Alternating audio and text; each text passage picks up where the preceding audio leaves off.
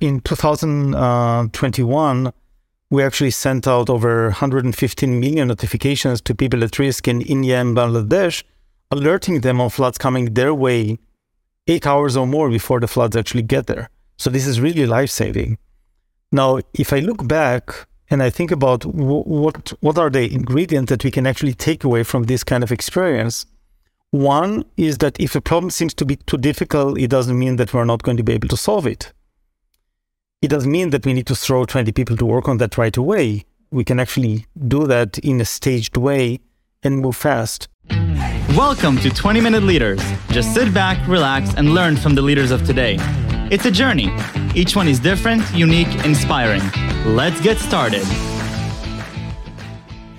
20 Minute Leaders is a proud supporter of Make a Wish Israel and Tech to Peace, and is in proud collaboration with Secret Chord Ventures, J Ventures, Riverside FM, Fusion VC, Birthright Excel, J Impact, Leap, Google for Startups, and Hippo, and in media partnership with CTech.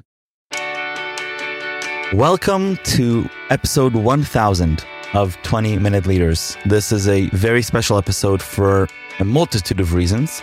First of all, it's a big milestone, a thousand episodes, and uh, I'm still wrapping uh, my head around what that even means and what I've learned over these thousand conversations with some of the most amazing people that are around and uh, really distilling what leadership is about. And I'm extremely happy and proud that for my 1000th episode, I have one of the most amazing leaders I've ever met, my own dad, Yossi Matias. And in this longer than usual episode, we'll dive into a little bit who he is and the journey that he's been on in uh, establishing his own leadership style and his own curiosity and the impact that he makes for the world. And it's huge, huge impact. And so I'm, I'm very, very happy to welcome my dad, Yossi Matias, who is Vice President, Engineering and Research at Google, advancing AI to help transform healthcare, conversational AI, and the climate crisis.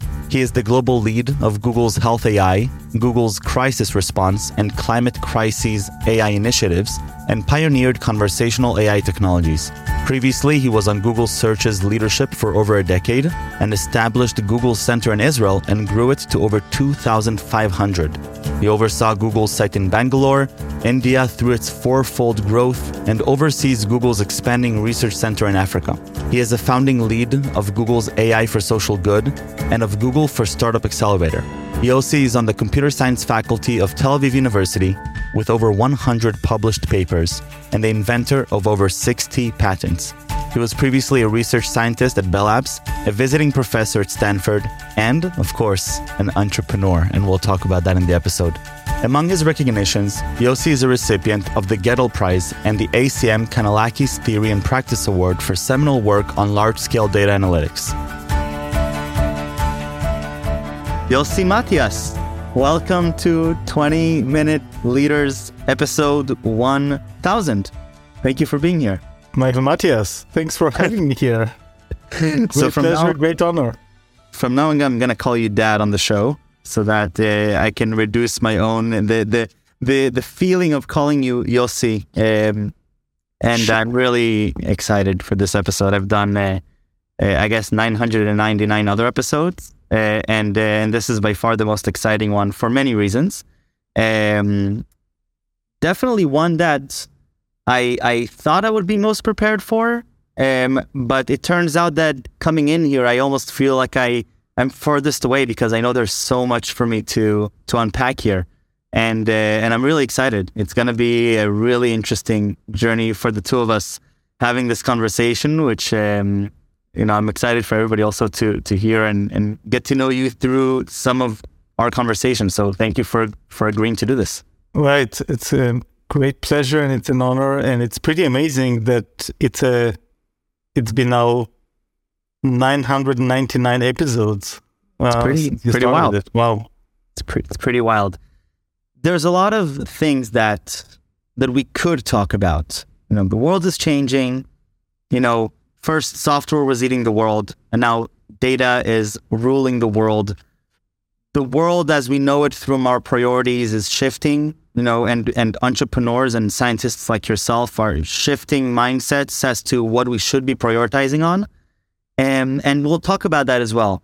But what I really want to talk about is your journey in the context of the incredible things you've done and the way that you're doing them today and the journey that you're allowing other people as well to go through and we'll, we'll get to that but but we have to start somewhere and i want to take you all the way back to your childhood we're going to start there because um, you're a very special thinker and i can testify for that myself and i want hopefully to learn myself and for others to hear a little bit about what brought on this special thinking. And you, I want to start with um, your your runs. You were an athlete growing up. What what is that part of your life? Well, it was actually I was actually a late athlete because I only started in high school, so I had a very short career. To be honest, I mean, I was pretty good in you know running, jumping, and all that stuff, but it's only in the um, middle of high school that I actually went and made it a very serious endeavor for two years, which ended up uh, when I was drafted. So for two years, I was a serious athlete. But that athlete wasn't just in the track and, in the competition. I recall um, that running was also a pretty significant part of your own problem solving mindset, um, especially in mathematics. Yeah, so one thing I discovered when I used to I used to run every morning, I think it was about 10k. This was kind of in my very short period of being an athlete. Uh, this was my morning routine. Now, at the same time, actually, the thing that I liked most was um, probably the, one of the very few things I actually liked at school at the time was uh, math, and I had I was privileged to have an amazing math teacher. His name is Ori. Um, is a very special teacher for many in Israel, a legendary one. And he used to bring some uh, math Olympiad questions to class and throw at us, but also try to solve him himself. And occasionally he used to, you know, call me in the afternoon when he was walking his dog about, hey, um, I used to go to the balcony and he used to throw some ideas and we used to kind of exchange ideas. So what I discovered is actually the time that I got the best ideas to tackle those uh, pretty tough problems, typically that they give in these uh, math Olympiads, was when I used to run. And once in a while, I used to kind of suddenly something hit me, and I used to perhaps stop for a moment, and if needed, to draw something in the in the sand or in the mud. Just and and in many cases, I think I, I found out that actually, when running, that's actually where the mind was actually a little more relaxed to think more freely, not in a, in a kind of in wonder a little bit. And that's where some time actually some of the best ideas came came about.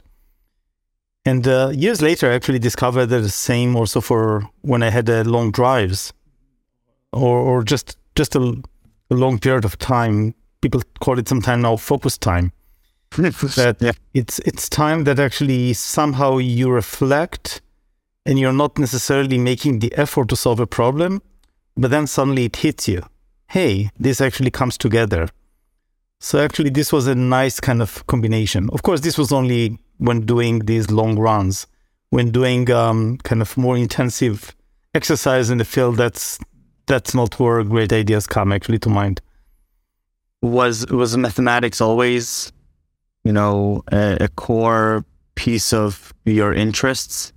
You know, or did that start before high school? Well, it was always something I liked to do, but there were times that actually I was more into writing and drawing. So, in fact, if you'd ask me in elementary school what I'm going to be, probably I would say a writer.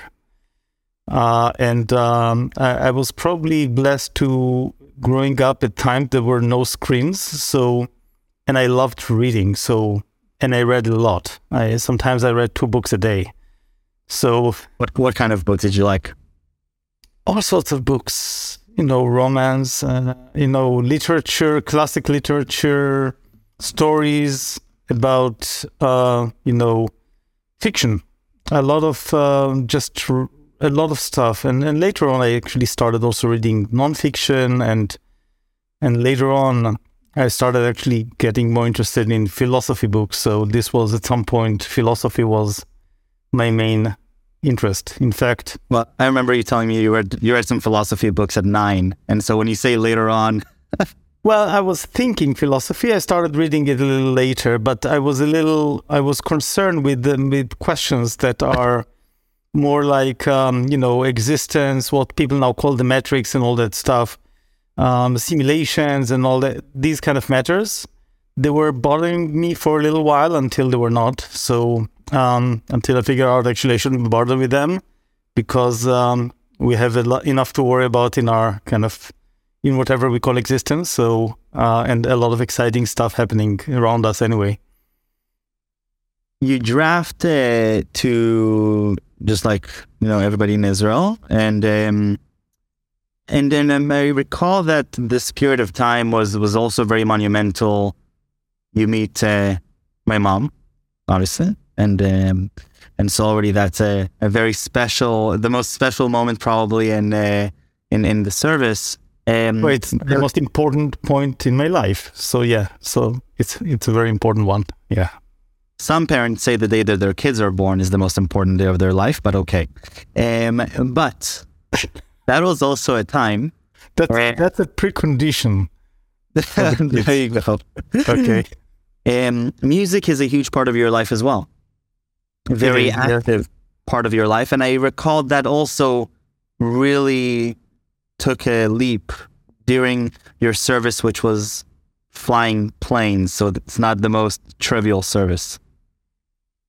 Yeah, so music is an important part of my life. Interestingly enough, as a kid, I did not appreciate it as much.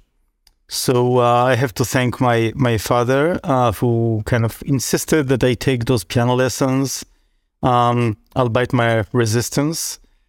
And um, and it was only again late in high school that I started appreciating and uh, discovering the beauty of classical music, jazz, and actually starting practicing seriously only when I was actually during my service. So um, at some point, I actually bought this used piano, brought it to my room, which was pretty unusual. And for a few months, yeah, and for a few months, I actually used any available hour to actually practice. So I did a lot of progress in those few months before I became too busy to do that. And ever since, I'm kind of still practicing once in a while. So it's uh, making start, trying to make some progress ever since. And and why jazz? It's a good question. Um, I mean, I love classical music uh, as well, but jazz is what I discovered about jazz is that it has this combination of depth, complexity. Uh, however, it has this both discipline as well as uh, freedom. So improvisation is something that has, uh, in fact, is rooted in very deep, very deep structure, very deep kind of, uh, uh, you know, relationships within the music and rooted in a lot of um, legacy of ideas and techniques and uh, uh, and a lot of knowledge. And at the same time, it's totally up to you to actually follow your whatever you're, you'd like to do.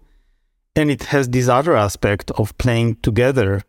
And that togetherness has this beautiful aspect of communicating um, working as a team, if you will. I mean, people like to draw this analogy, and rightfully so, between playing music and teamwork and organizations and all that stuff. And I think there are many indeed. Uh, one can just think about everything that happens at, at work and teamwork uh, from music. But but that's not the reason why I actually liked it in the first place. It's just because of its beauty and the ability to actually. Um, it has this something that touches both the mind and the heart in the figurative way. And um, and it's something that actually, as you learn to appreciate the structure, the more you the more you know about it, the more you can actually appreciate it, which which I think is is pretty magical. What was the leap that you that that you made into the you know the research world? Because as I recall, even when you, I mean, throughout the years, obviously he became a very prominent researcher. But initially, when you even were starting academia, you weren't necessarily even going that route, right? So, yeah, it's an interesting question. First, uh, probably the first thing I actually enrolled to at the university is philosophy. Uh, I did it when I was still serving in the Israeli Air Force. So uh, I took a few classes, and um, I, I, didn't I didn't like the way it was taught. So I actually decided that it's I'm not going to. I uh, prefer just to read it on my own. Um, I had a, out of high school, and again, a lot of it thanks to amazing teachers I had. Um, I appreciated mostly math and physics, and initially I planned to study math and physics. Uh, it was only thanks to my brother-in-law who suggested, "Hey, why don't you check computer science?" That I decided to also add computer science on top of that. So I had a pretty heavy schedule for the first year. And, and, and think, that tell me a little bit about that interaction. Um, you know that that type of because that during that time was it it definitely wasn't as popular as today. But what was sort of the sentiment around computer science when you were studying it or when you were starting it out?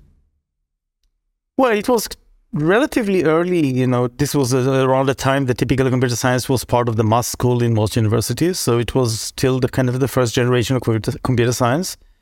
Um, but the basics were already there, right? So first, it's kind of the basic stuff, uh, different languages. At the time, it was Pascal that was the modern language, which is, of course, by now long forgotten uh, in terms of uh, teaching. Um, but that's not the material. The, the, the, main the main thing is that when when encountering these questions of uh, of algorithms and problem solving, and the magical capability of taking a problem and finding the right approach and the opportunity to create because i think that computer science is one of the is, is an amazingly creative discipline because all the time you well in a way mathematics it's it's similar to mathematics in this sense but it opens up all these new dimensions so one can think about computer science as uh, something that has uh, connections to mathematics to engineering um, and uh, many similarities also to other disciplines that we have now. Of course, it touches any anything in life that you can imagine. But what got me, I guess, is the this notion that uh, there are these. I love I love solving problems.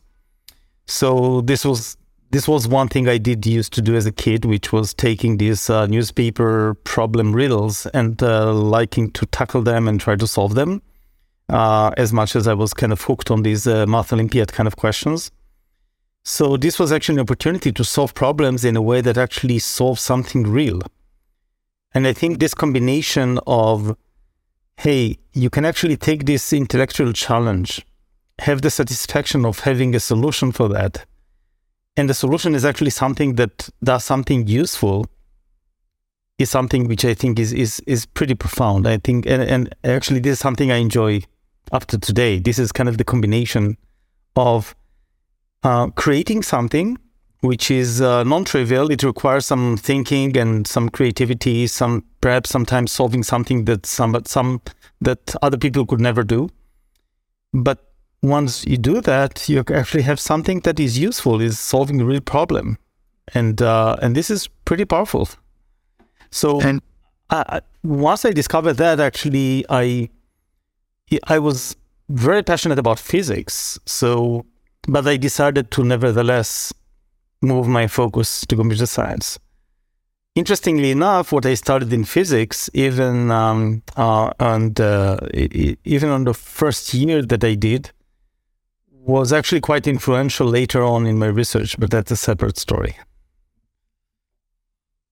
What What is research in in your eyes? You've you've written um, many papers, and uh, some of them have become to to be pretty foundational concepts. I had the uh, the honor of um, of being your plus one for uh, the ACM Awards uh, this uh, last year in uh, in San Francisco. A pretty wild experience. still in university myself, and going and uh, you know in university i would be lucky if i had the opportunity to for for a minute with one of my professors in the computer science space and i walk with you into the the ACM hall and I see the entire faculty just lined up, waiting pretty much pretty much to talk to you among the some of the other winners uh, or, or, recipients. Uh, and even that award, I believe, was for something that, you, that you've done many years ago, right? Yes, this was kind of um, it was called the Kanellakis uh, Theory and Practice Award, actually for work that a theoretical work that over time proved to be to have a, a significant impact in practice. And so that, so you know, I'm sure that a lot of people, you know, can can you know fathom and understand, you know, this creation of taking something and leveraging problem solving and creativity to create something tangible. But when you do research, I'm I, I am really curious as to what that experience is like. Uh, for example, when you're a researcher in Bell Labs and you're sitting and you're and you're not really sure what's going to happen. What what does that research process looks like from your from your mindset, and how did you experience that? So research is the kind of um, okay. There are various types of research, of course. There are some research where somebody is trying to research a very well. Actually, the, the common thing for research uh, activity, I guess, uh, is always at, at the end of the day is to select the problem that you try to solve, and then looking for new ways for for a solution, essentially. Namely, now by definition, it's, about solving something that is not already being solved. Otherwise, it wouldn't be research. Now, the depth and the type of research varies. There are sometimes some problems that are open, um, you know, for many years with many people trying to solve them, and uh, and and these are kind of uh, uh, and and some quite often the the way in which research is done in the research community is that um, there are some some aspirational big research problems. I mean, in computer science, the famous one is, for example, P versus NP. Okay. Um, but then, in order to get there, researchers, the research community, people are defining steps towards that. So they're trying to advance the state of the art of what we know about many things. Uh, or in computational pro- in algorithms, sometimes it can be let's solve a, an important problem such as a matrix multiplication, and let's find a better algorithm to doing though. And just recently, for example, there was um, a few works uh, of showing how to do matrix multiplication even better than known before, which was kind of got a lot of attention, rightfully so. But anyway, it is an example for a problem that uh, if you apply the usual text, the the basic algorithm, it would take you know certain complexity, but then uh, there are some better approaches to do that. So now, of course, when you think about the about research, then the, the the breadth of it is is so broad because essentially every every every startup, every project, every place you need there's room for research because you in, you encounter all these problems that you say, hey, wait a minute for some of them, I can actually use node solutions, but there's an opportunity here to do something better. Let's see if we can actually find a way to do that even better. Now, again, as I mentioned, some of the research is really kind of um, uh, relatively simple or applied research, which is let's apply whatever we already know and let's try to push the solution to a better one. Sometimes it's really to go very deep and trying to solve something that is even surprising that nobody actually even believed they could do that. And and there are quite a few. Uh, fortunately, there are quite a few uh, examples where things that are believed to be very difficult eventually are solvable. And uh, sometimes even the solution is is simpler than people anticipated, which and that actually creates all these amazing progress that we see in technology. Can you can you paint me the picture of what you as a researcher was like? What that experience was like for you personally, perhaps at at Bell Labs or in, or or at the Weizmann Institute or or any of the locations where you or, or Google where you continue doing pretty intense research? Sure. So, so one thing about the research, uh, one important aspect, of course, is, the, is to ask the right questions, is to select what do you want to work on, and then what is the question that you want to ask. In fact, when you think about research at the university academic setting, uh, an important role of the academic advisor, the professor, is to help with asking the question and guide the sequence of questions. And asking the right question is so fundamental and so important.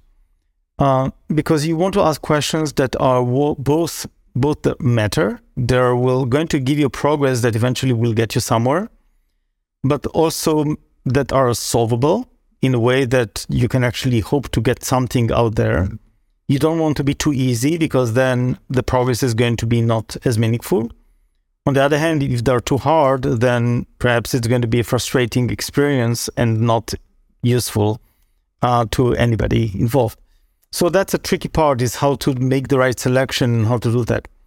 Now, from a personal point of view, um, when I did, it actually it varies over the years. So one thing that uh, my interests are actually pretty broad, and uh, and all my style of study is all that is is was always in research was always in a way kind of a combination of there was always something that I was extremely interested in focusing in that particular moment and then there were a few others that were kind of just kind of um, to to have additional kind of uh, to go after some interest. Now, one of the important aspects was always to keep some discipline so that not spreading too thin. So this this trade-off between focus and diversity, which is another trade-off that we all need to worry about in whatever we do, also when we're leading teams and we develop products, when we build companies, uh, was always there actually also for me. So now when I did my master, for example, at the Weizmann Institute uh, with Adi Shamir, Professor Adi Shamir, um, uh, I, I, actually looked into a problem that was touched on many disciplines. So it, in a way, this was an amazing opportunity to touch on fractal physics and digital signal processing and uh, cryptography and security and to do all that for a problem that was motivated by actually just encryption of analog video signals. So I loved actually bringing all this together, and I actually was an opportunity also to go back to, uh, you know, my physics roots, as well as to learn a lot of things that actually were very helpful later in my my kind of um, future research. For my PhD, I actually decided to to totally switch to a different direction. I decided to actually want to do something in theoretical computer science, but I wanted to look into a problem that I thought is going to be important, which is to do parallel algorithms, how to do, how to run, how to design algorithms for a future case of, um, you know, where we are going to have many, many computers that we can run in parallel. And my thesis was essentially about how to, uh, it was titled Highly Parallel Randomized Algorithmics, and essentially showing that you can have many fundamental problems where if you have many, many processors, say you have a problem of size million, and you have a million processors, you can practically solve many of these problems in constant time under certain assumptions. And of course, it requires required many kind of new and uh, interesting uh, algorithmic techniques. I remember still that somebody came to me and said, "These all these are very, uh, you know, elegant algorithms, but uh, why would you need to solve anything in constant time? And when on earth will you ever have so many processes? So, uh, anyway, so this was a, a nice. Uh, so this was my my kind of PhD. I hope this research. person listening to this now. um, but after my PhD, actually, my research tastes again shifted, and at some point, I was no longer interested to solve theoretical problems per se. I was actually looking to see how can I actually find a way to apply what I learned on parallel algorithms and find ways to actually apply it to real parallel computers. Yeah, yeah, yeah. Which, and that's actually where I started looking for some places where we actually use parallel computers in the field. Now, interestingly enough, this led me into working with um, identifying that the uh, the largest parallel computer, commercial parallel computer at the time, that was in use in the world, was actually uh, not too far from where I was a researcher at Bell Labs at the time, and this was a computer uh, data warehouse by uh, Teradata, which was actually part of AT&T, the parent company of uh, Bell Labs at the time.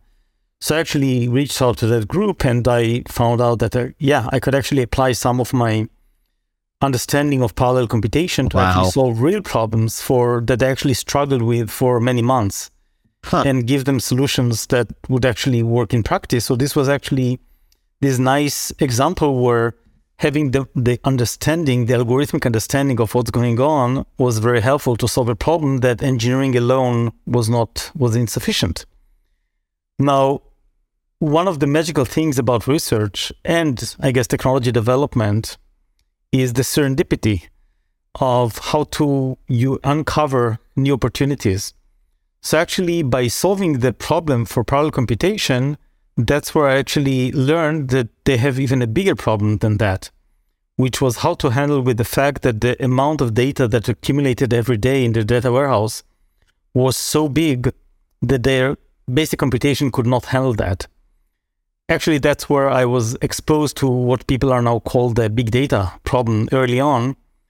And helping them solve that problem actually led me also to also do theoretical research that eventually is the one that led to that ACM award that you were mentioning earlier. So we have all these circles that are connected in ways that sometimes are difficult to predict.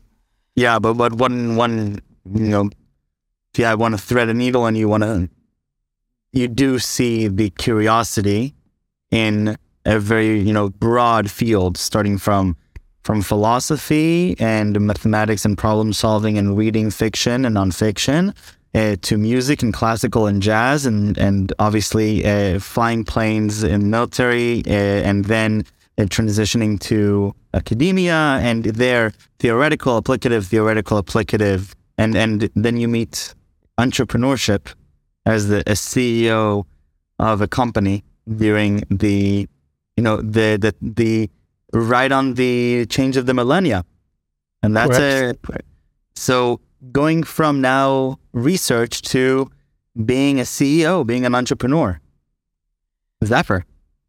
Yeah, so entrepreneurship was also another kind of angle and dimension that I was quite um, it was interesting. So actually when I even my masters after after developing some technology, I then looked to see okay, so this was actually pretty novel and um, and actually very useful. In fact, uh, we showed that we could encrypt analog video signal in a way that actually even improves the quality of that, which is totally counterintuitive. So I actually made a tour and looked to, uh, you know, visited a few places that were looking into various TV standards to see whether this is something that could be useful. and um, but going to the more basic, so, as much as I was interested in research, one thing that I was always looking for is to how to solve real problems. So, one thing, for example, that um, uh, be, even before starting my master, I was actually on the fence whether I'm going to do my master's versus taking a, a job at, at, a company, at a high tech company, uh, to be an algorithm designer so I could actually contribute to product development. And and eventually decided that actually uh, I, I should actually continue my to my master.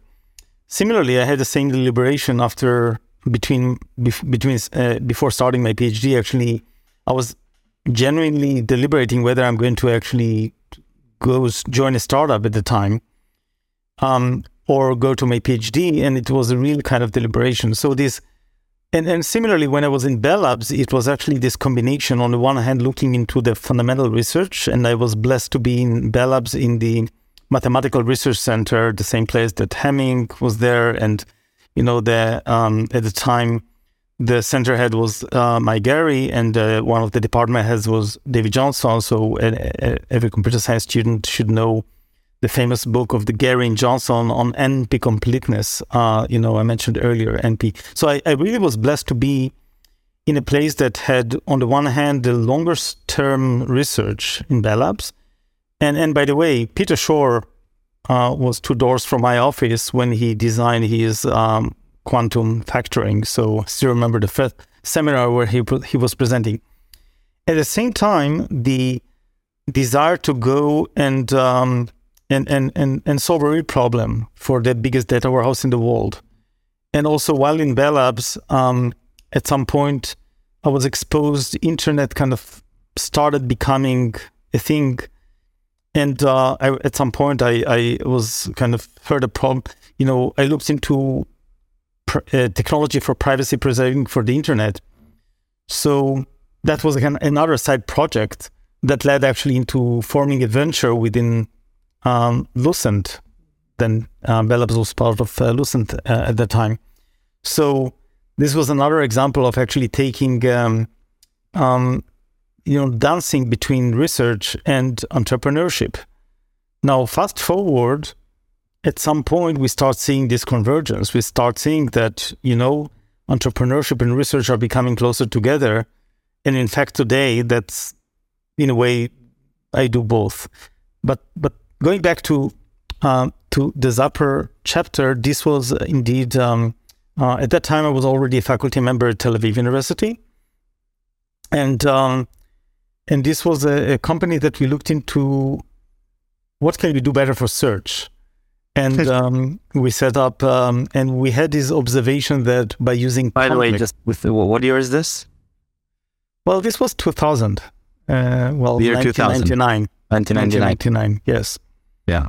So yeah, so we looked into well, can we do something? Um, we had some ideas about how to use the context of uh, what people are doing as uh, as a way to improve search and uh, and develop this technology that was in a way also uh, pioneered a few things. One is the use of context for search, and another one is actually to use um, some techniques that are pretty popular now, of course, of uh, of embedding, and in order to actually use the contextual information so as to get a better scoring, if you will, of what we're looking for, and thereby improve the search results on top of whatever search engine which was there.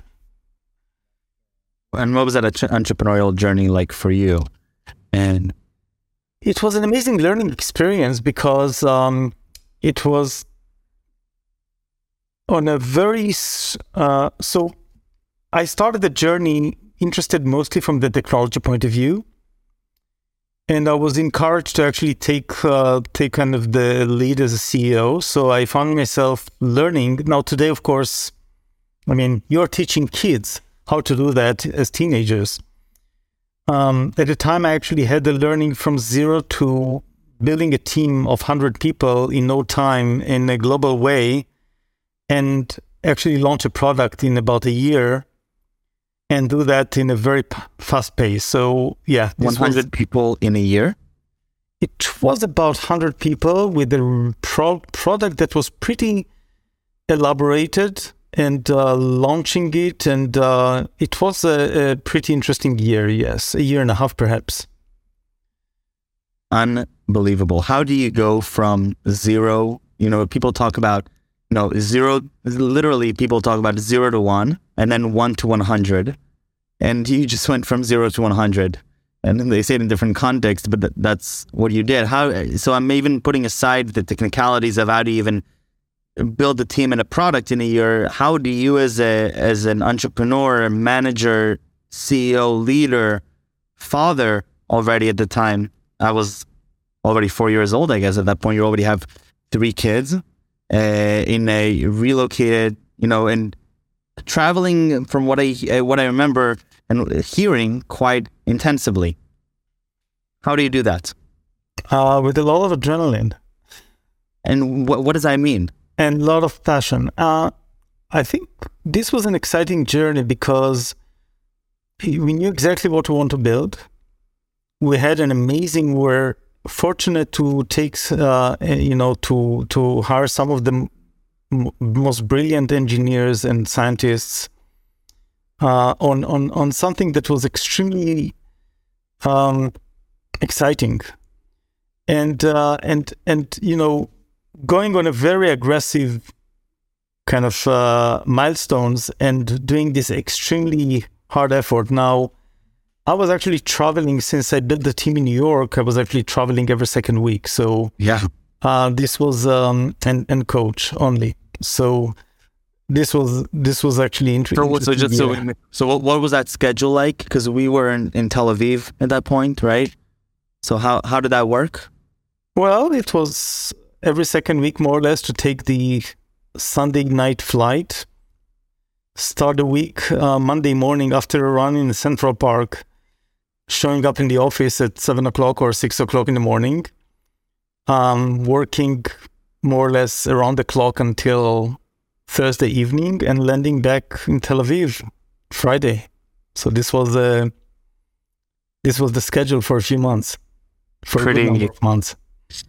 Pretty um, incredible. I, w- I want to fast forward a little bit. Um, I'm gonna fast forward a lot because there's a lot in between, um, and uh, and you're you're leading um, massive teams, hundreds of people, now thousands, uh, within Google, and um, and so I'm really curious to hear a little bit about your, you know, your leadership philosophy, and a little bit about what you perceive to be your role in the journey of others as they grow and as they research and as they create. I've had the pleasure of meeting um, quite a few people that worked with you. Just a few months ago, I was sitting in a bus um, in Dubai next to somebody who worked with you in Zapper.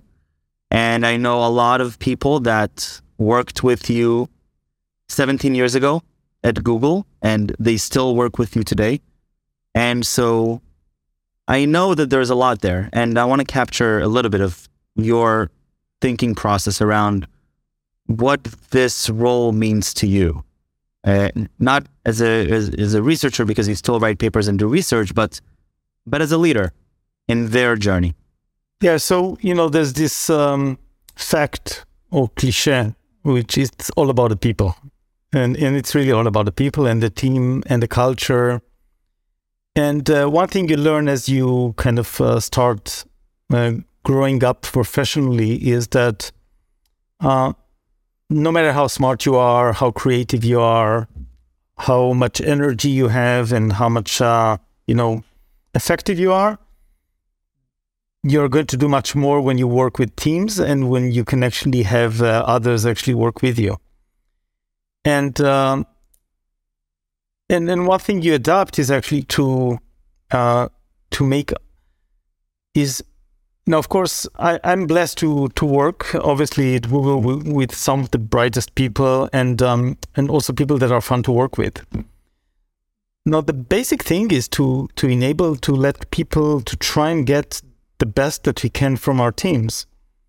And the way to do that is to support them as needed and as needed is really something that changes all the time sometimes and um, it's to is to be involved in the right way.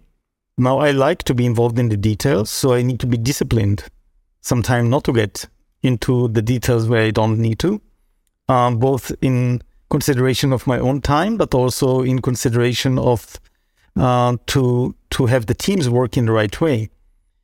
So um, so how to support people's you know, both on the selection of projects, on the right cadence of reviews, on the personal development of people, on providing the right guidance, um, you know, taking my experience, my observations, sometimes uh, giving the right kind of support and uh, making sure that we can actually, I mean, when, when you get one of the things that I'm extremely proud of is to see the development of many people you mentioned that uh, you know some of them started as junior engineers and are now senior directors, VPs, um, or or entrepreneurs on their own rights, and to see their development over the years.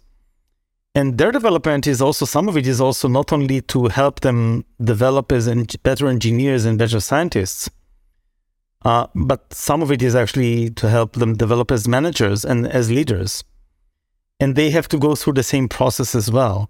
So, uh, so in a way, when when doing that, that's actually where you get all this big impact.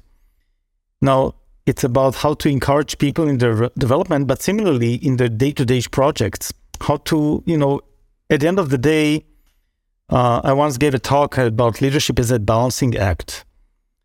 And all the time, you need to do this balancing act between all these considerations in every choice that you do about uh, focus versus diversity. I mentioned earlier focus and diversity, about um, being providing uh, being more directive versus uh, you know just showing the way and uh, and and let people find the way themselves uh, versus uh, taking decision quickly versus letting them evolve in the right pace.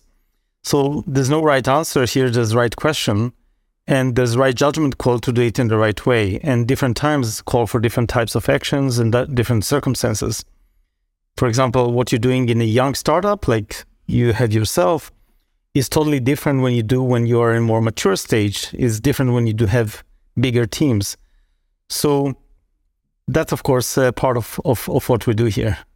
You mentioned um, being an enabler as a as a key part of of your role and, journeys, but I, I am not sure my perspective that's enough. Um, you know, you led, you know, you. It sounds to me have a very significant role in people's journeys in the way that they make decisions and the confidence that they may perceive in in a in a large organization, right? This is not they're not just you know doing they're they're working in a in a world of possibilities that you are creating for them. And I, I recall quite a few instances in which the way that you've that that you represented entrepreneurial thinking has actually led to some pretty monumental um, projects that even made some pretty significant impact on on people's lives.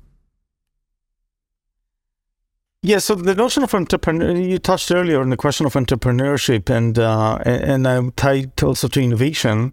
Okay. And uh, you know, entrepreneurial to being entrepreneurial is something that I think is unrelated to where you are, where if you're in a small company, big company. Um, it's really the notion of, and of course, you wrote a book about entrepreneurial, right? Uh, for for teenagers. So. Uh, yeah, so, so so again, one of the choices that we need to do all the time is to make a call of how to select the right problems and whether and to take some the right level of judgment of whether or not we want to invest in them. And and and also to have the right level of confidence of whether we want to do something, but also do the right adjustments. So I think it's um, you cannot overanalyze it but you cannot take that as a whole pass to not do the right level of diligence. So um, let me give an example. One of the one of the projects I'm really proud of is our uh, efforts around flood forecasting, where we're actually um, so just a little background. Uh, one of my roles, I'm uh, leading crisis response efforts within Google, which essentially means that it's uh, people are coming to Google to look for information during crisis, natural disasters, and more. So we develop technologies and products and making it part of search and maps that people can find help actionable, helpful information about what's going on during those crises. And a few years back, uh, I found out that actually one of the most significant natural disaster, namely floods, uh, we just don't have the right information to present to people because floods, which are uh, assumed to uh, expected to uh, estimated to to uh, to have thousands of casualties per year, the really helpful information would be for people to know before it actually hit them. So a few years back, um, it was on my list as a problem that we need to take a look at, but it seemed to be a very difficult problem and not clear whether we can actually do anything about it. So I actually asked an engineer to start looking into that part time um, to see if we can do anything about it uh, as namely how to, can, can we use machine learning and cloud technology for doing that. And a few months later, Sela, who you know, and uh, he came and showed, oh, we showed enough progress on the problem. So I asked him, what do you need in order to run a pilot? And said, well, um, I need two engineers. Okay, within a few months, we had the first pilot. Fast forward, we now have flood forecasting as something that is already launched in um, India, Bangladesh, and uh, 18 more countries. Wow. Uh, it covers hundreds of millions of people globally. Uh, the team advanced the state of the art of the science for hydrology, uh, publishing a dozen papers, including two of the most downloaded papers in the leading journal of hydrology. and we have a platform working in collaboration with academia and governments, etc. And we actually have a system and last year in 2021, uh, we actually sent out over 115 million notifications to people at risk in India and Bangladesh, alerting them of floods coming their way eight hours or more before the floods actually get there. So this is really life saving.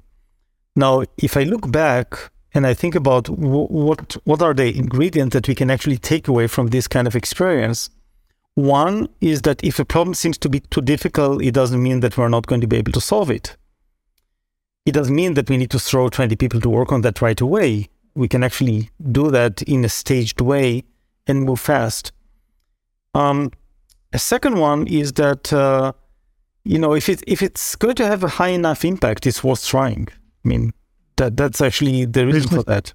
Yeah, and uh, and and of, of course there's the power of actually working in collaboration with many. So this is kind of an example for uh, if you will sort of taking taking this kind of entrepreneurial approach for something that looked um, difficult.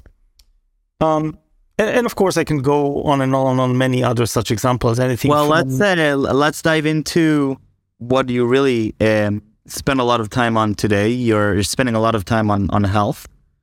You're spending a lot of time on climate I'm spending a lot of time on the intersection of artificial intelligence, communication, and and uh, climate crisis response and and health. Let's I, I, let's talk a little bit about how today's technology and not just technology, but you know, sort of where we're at in terms of how technology and specifically AI is positioned to augment or change a lot of the ways in which we we live and perceive our life. Yeah. So first, artificial intelligence or AI is uh, transformative, and we are actually in the beginning.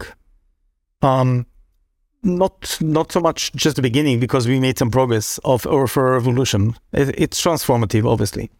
So AI is obviously going to transform and uh, impact every aspect of life. Uh, and we, we see that actually the interestingly enough, uh, you know, you asked me earlier about the early days. My my kind of um, final project in my first degree was a machine learning program that plays a game, Othello. And um, and even then, using some techniques that actually go back to Samuel's uh, work from the 50s, which was a state of the art still when I was doing my study. So it wasn't wasn't much progress in just a few days and nights, I could actually write a program that actually could beat me. Probably wouldn't be the the the, the best player of, of that game. And we've seen that milestone in '98 where computers actually beat for the first time, uh, you know, the world chess player uh, Kasparov. Uh, but the real revolution actually started out a decade ago, of course, with deep learning. And what we've seen then is nothing short of um, astonishing. So machine learning or AI, uh, which essentially is is kind of encapsulating machine learning and other machine learning is the biggest, uh, of course, the most significant technique within that.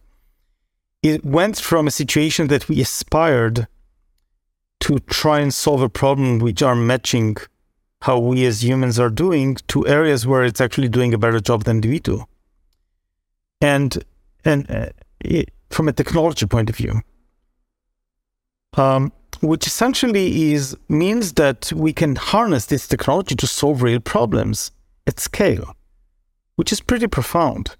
So I gave the example of flood forecasting, and and again, this seems to be a too difficult problem. There's so many parameters. How on earth, um, literally, can we predict where water is going to go? Well, it turns out that actually, if you take enough historical data and enough machine simulations, uh, and use that in combination with hydrologic physical models, you can actually come up with models that are predictors of actually it's going to behave and use that in a way that is useful. Uh, similarly, we see that kind of transformation in every other aspect. Now, the nature of technology is that uh, there's this old saying that um, it progress is slower in the short term than you anticipate, but it's faster than you in the long term than you do than you anticipate. This was a kind of paraphrasing on this kind of. Um, uh, wow. The idea is that you think it's actually, you know, self-driving cars. Another example, we're saying, well, it's going to take longer than we expect every year. But in the, but in the grand scheme of things, yeah. I mean, just ten years ago, everybody said this is, yeah, everybody said this is not going to happen. It's Yep. a science fiction, and now it's only a question of when, how many, where, where is actually going to go to. Similarly, conversations. You know, we had this project Duplex, which was started out as let's see if we can actually try to get things done over the phone in real life so that we don't need to do all the errands on our own. And again, starting it, it was kind of a moonshot. But then not only did it actually get to the state that we could actually use it to make restaurant reservations and find opening hours, but during COVID, uh, we could actually use that in order to make phone calls to millions of businesses to ask their opening hours and, and whether or not they have masks and curbside and whatnot, and put the business information on the web and have billions of views that actually got the right information just because we could use AI to do the kind of scale that there's no way we could do actually with, with people doing these calls. You know, I remember I was in uh, California during that time when, when when COVID just hit. I remember one day I was gonna go uh, pick up some food and then or make a reservation to to pick up some food, and uh, all of a sudden I see uh, curbside pickup all over Google Maps locations, and I remember thinking to myself, "Wow, these people are." s- You know, I can't believe that all these business owners went to Google Maps and, and updated their all of their operations. This is crazy. Everybody has this information. How did that happen so quickly? And only, I guess, a year and a half later, I heard you say that this was actually, a, you know, Duplex played a, a big part in it, and that was that was a, a a pretty you know pretty monumental thing to think about when you really think about the situation in which millions of businesses are changing pretty much overnight, and you have hundreds of millions of people that are relying on these businesses for their day to day, and uh, you know we're digitized and all of that, but but this human computer interaction, this was a really meaningful part. It's uh, it's pretty astonishing. So, so this is an example where you use AI in order to help with human interaction. And and by the way, when talking about how to use it for the phone, there are all these other use cases. For example, using duplex technology so that if you need, if you encounter this, um, uh, if you need to wait for an agent, you can let the phone wait for you and have duplex do the the, Yeah. the communication with the agent by the until so you pick up the phone. But there are other approaches in which, for example, the fact that we can actually use AI in order to help you with the communication so that to help you take on calls that you are you, you're not sure who's calling and you don't want to talk to telemarketing something called call screen which is actually an idea of of mom as you know. So um, uh, one of the most popular features of the phone.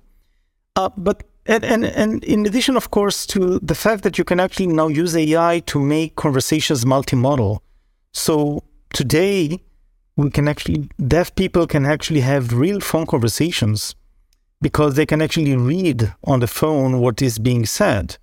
And again, this is an example for a project that came from uh, innovation of one engineer came to talk to me saying, "Hey, I have an idea of how to help people." using some of these technologies that we already uh, developed with additional innovation.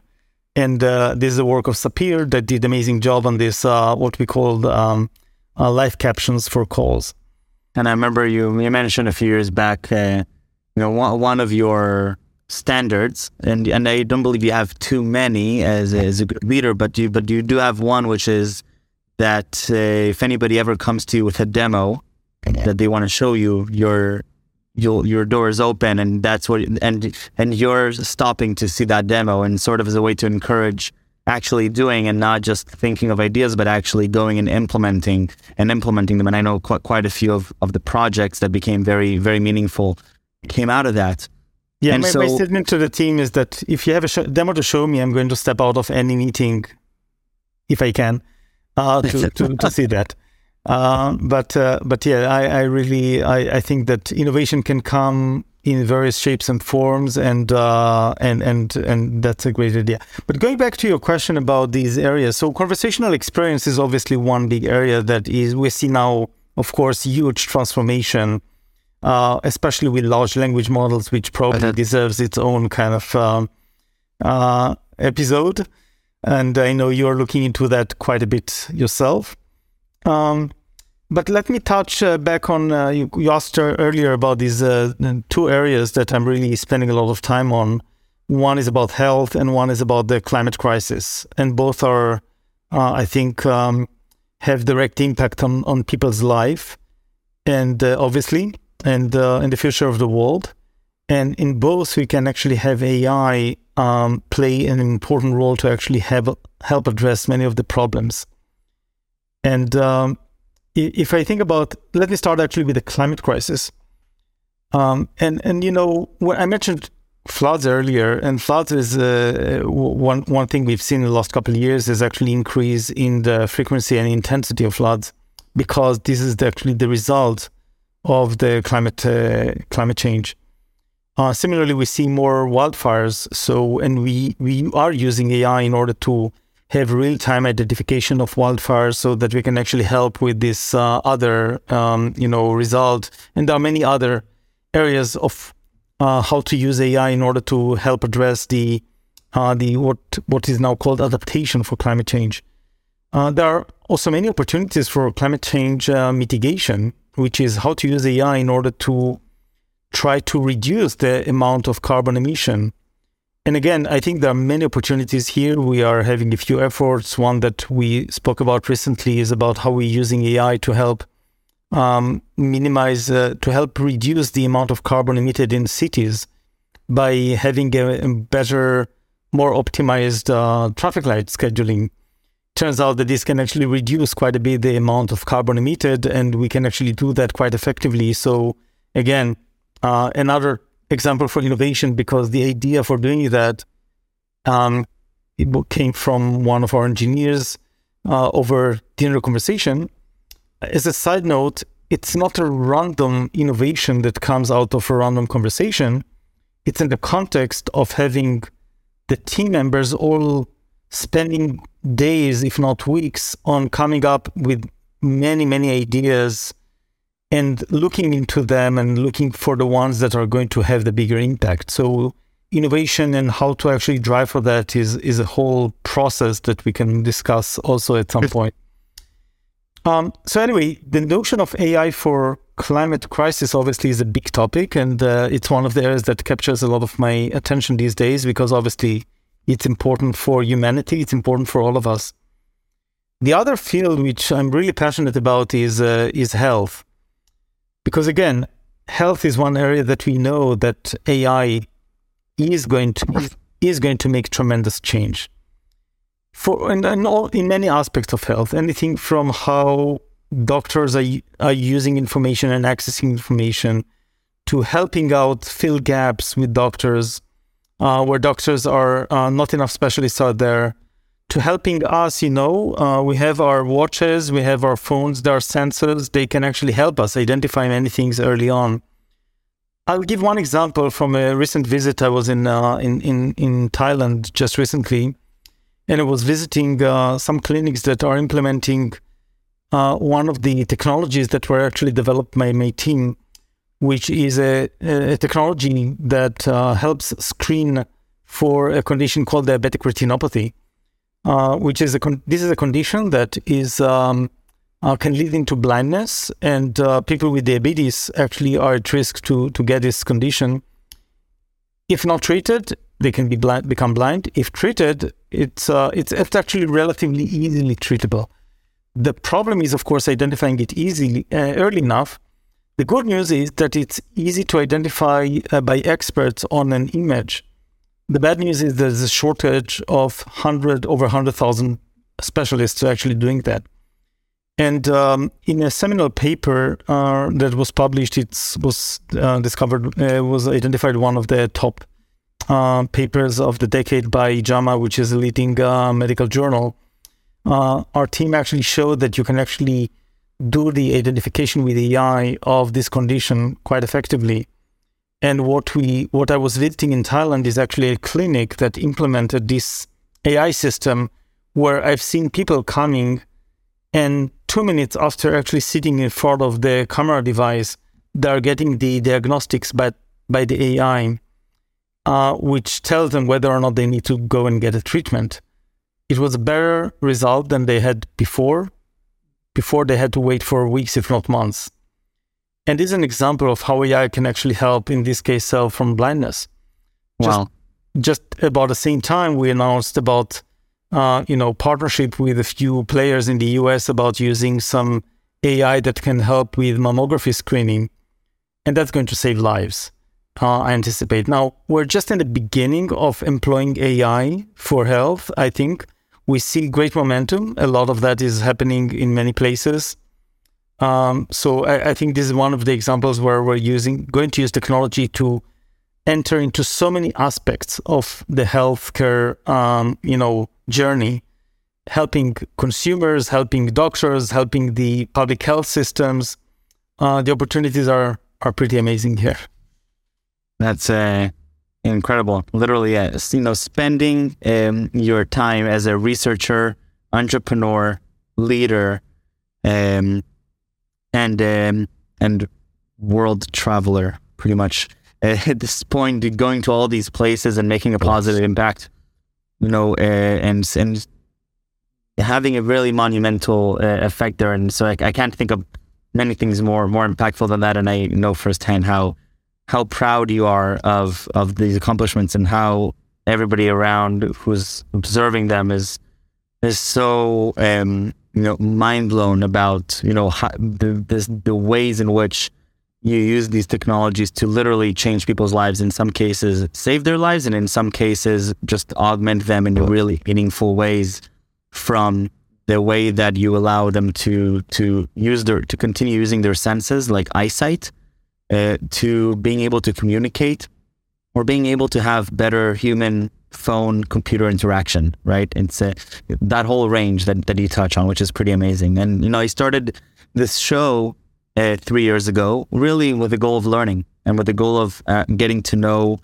you know, stories uh, that will inspire me to, to be my best self and my most fulfilled self in terms of what problems I want to solve and tackle and the type of leader that I want to be. And, and so first I want to thank you for serving as a as a key inspiration along with with mom and and all and Leon and uh, and everybody else around me. Um, and uh, I, I want to end with with one question, which is uh, not a trivial one, but it's uh, but it's an interesting one nevertheless. And so, if you had to conceive of uh, and distill for a pe- for a single piece of advice that that you would give me at this point, uh, from you know looking back in this last hour of, of our conversation and your journey, you know, what would be a key piece of advice to give um, me right now? Well, let me start saying that uh, first that um, talking about inspiration. First, I'm inspired by so many people around me. Let me start with the with with with with Mom Shavit and with uh, Lian or yourself uh, my kids that uh, I'm really proud of your accomplishments and uh, and every person going after their passion and doing uh, such an amazing journey in that. Uh, also by my team. So you know we didn't discuss much about the site in Israel that um, I was fortunate to start uh, some 16 years ago, and um, I'm pretty amazed of the development and uh, and the accomplishments of uh, of everybody there and what they were doing there.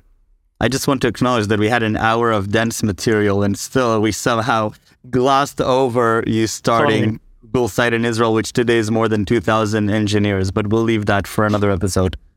Totally. Uh, and uh, I want first to refer back to to this occasion, which, and again, thanks for inviting me for this thousand episode. I remember you when you told me about starting this kind of stuff. Actually, before, I remember when you were telling me about your habit to meet an interesting person every day and um, and learn from them and leverage the fact that you were uh, in the Stanford campus uh, with so many interesting people around you and uh, how you pivoted in COVID to actually doing it in um, over video conference and uh, then took this extra step to convert it into 20 Minute Leaders, which was an amazing, uh, wonderful example of actually taking a crisis and making um, getting the best out of it.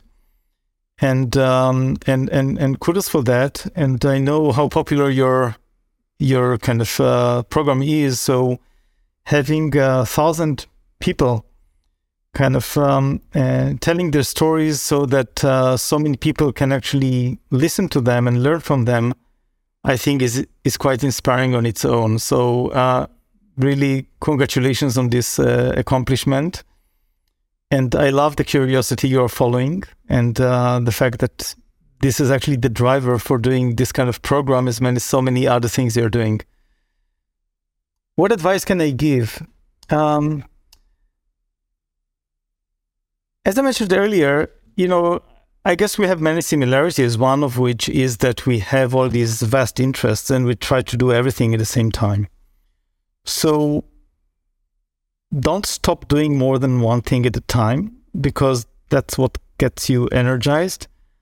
But at any given time, we do need to make our selections of where to focus more and where to less, when to put things on pause and when to actually double up. It's essentially a very subtle priority exercise, especially for those who are interested in more than one thing. So it's a judgment call of how to and when to focus and uh, how to do it properly. That's true, I guess, for every. It's almost the same advice I would give every to every team leader, you know, or every startup. So you know, there are startups in the early days. Uh, the cliche says you cannot be too focused. Well, take it seriously. Um, at some point, you say we want to invest in the future, and you do. You want to take some of the risks. It's a. It's all the time making those judgments and adapting them to the situation, to the circumstances. Same with life. There are certain times that you are working around the clock. It's not sustainable for forever. Um, so there are times that that's what we do. We do all these all nighters, but we know this is not the, the right pace for long term. Sometimes it's necessary. And then, of course, we want to find the right cadence. Um, I think having fun along the journey is always important. It doesn't mean having fun every day. I mean, part of work is also to deal with less fun things uh, in order to do the to get the things that we'd like to do. So, uh, but uh, there's this notion of following your passion, which I think is true in the right framing. It's not on it every day, and it's about taking into consideration everything around us and um, and life is not linear. So everything that we do is a learning experience for something else. If you'd asked me, if, you know, many years ago, what I'm if I'm going to be doing what I do today, I wouldn't anticipate it. I wouldn't necessarily expect that if many years ago I had to choose between doing research versus doing product development, that will be time actually that my day to day job is actually to do both deep research on some of the most uh, important problems.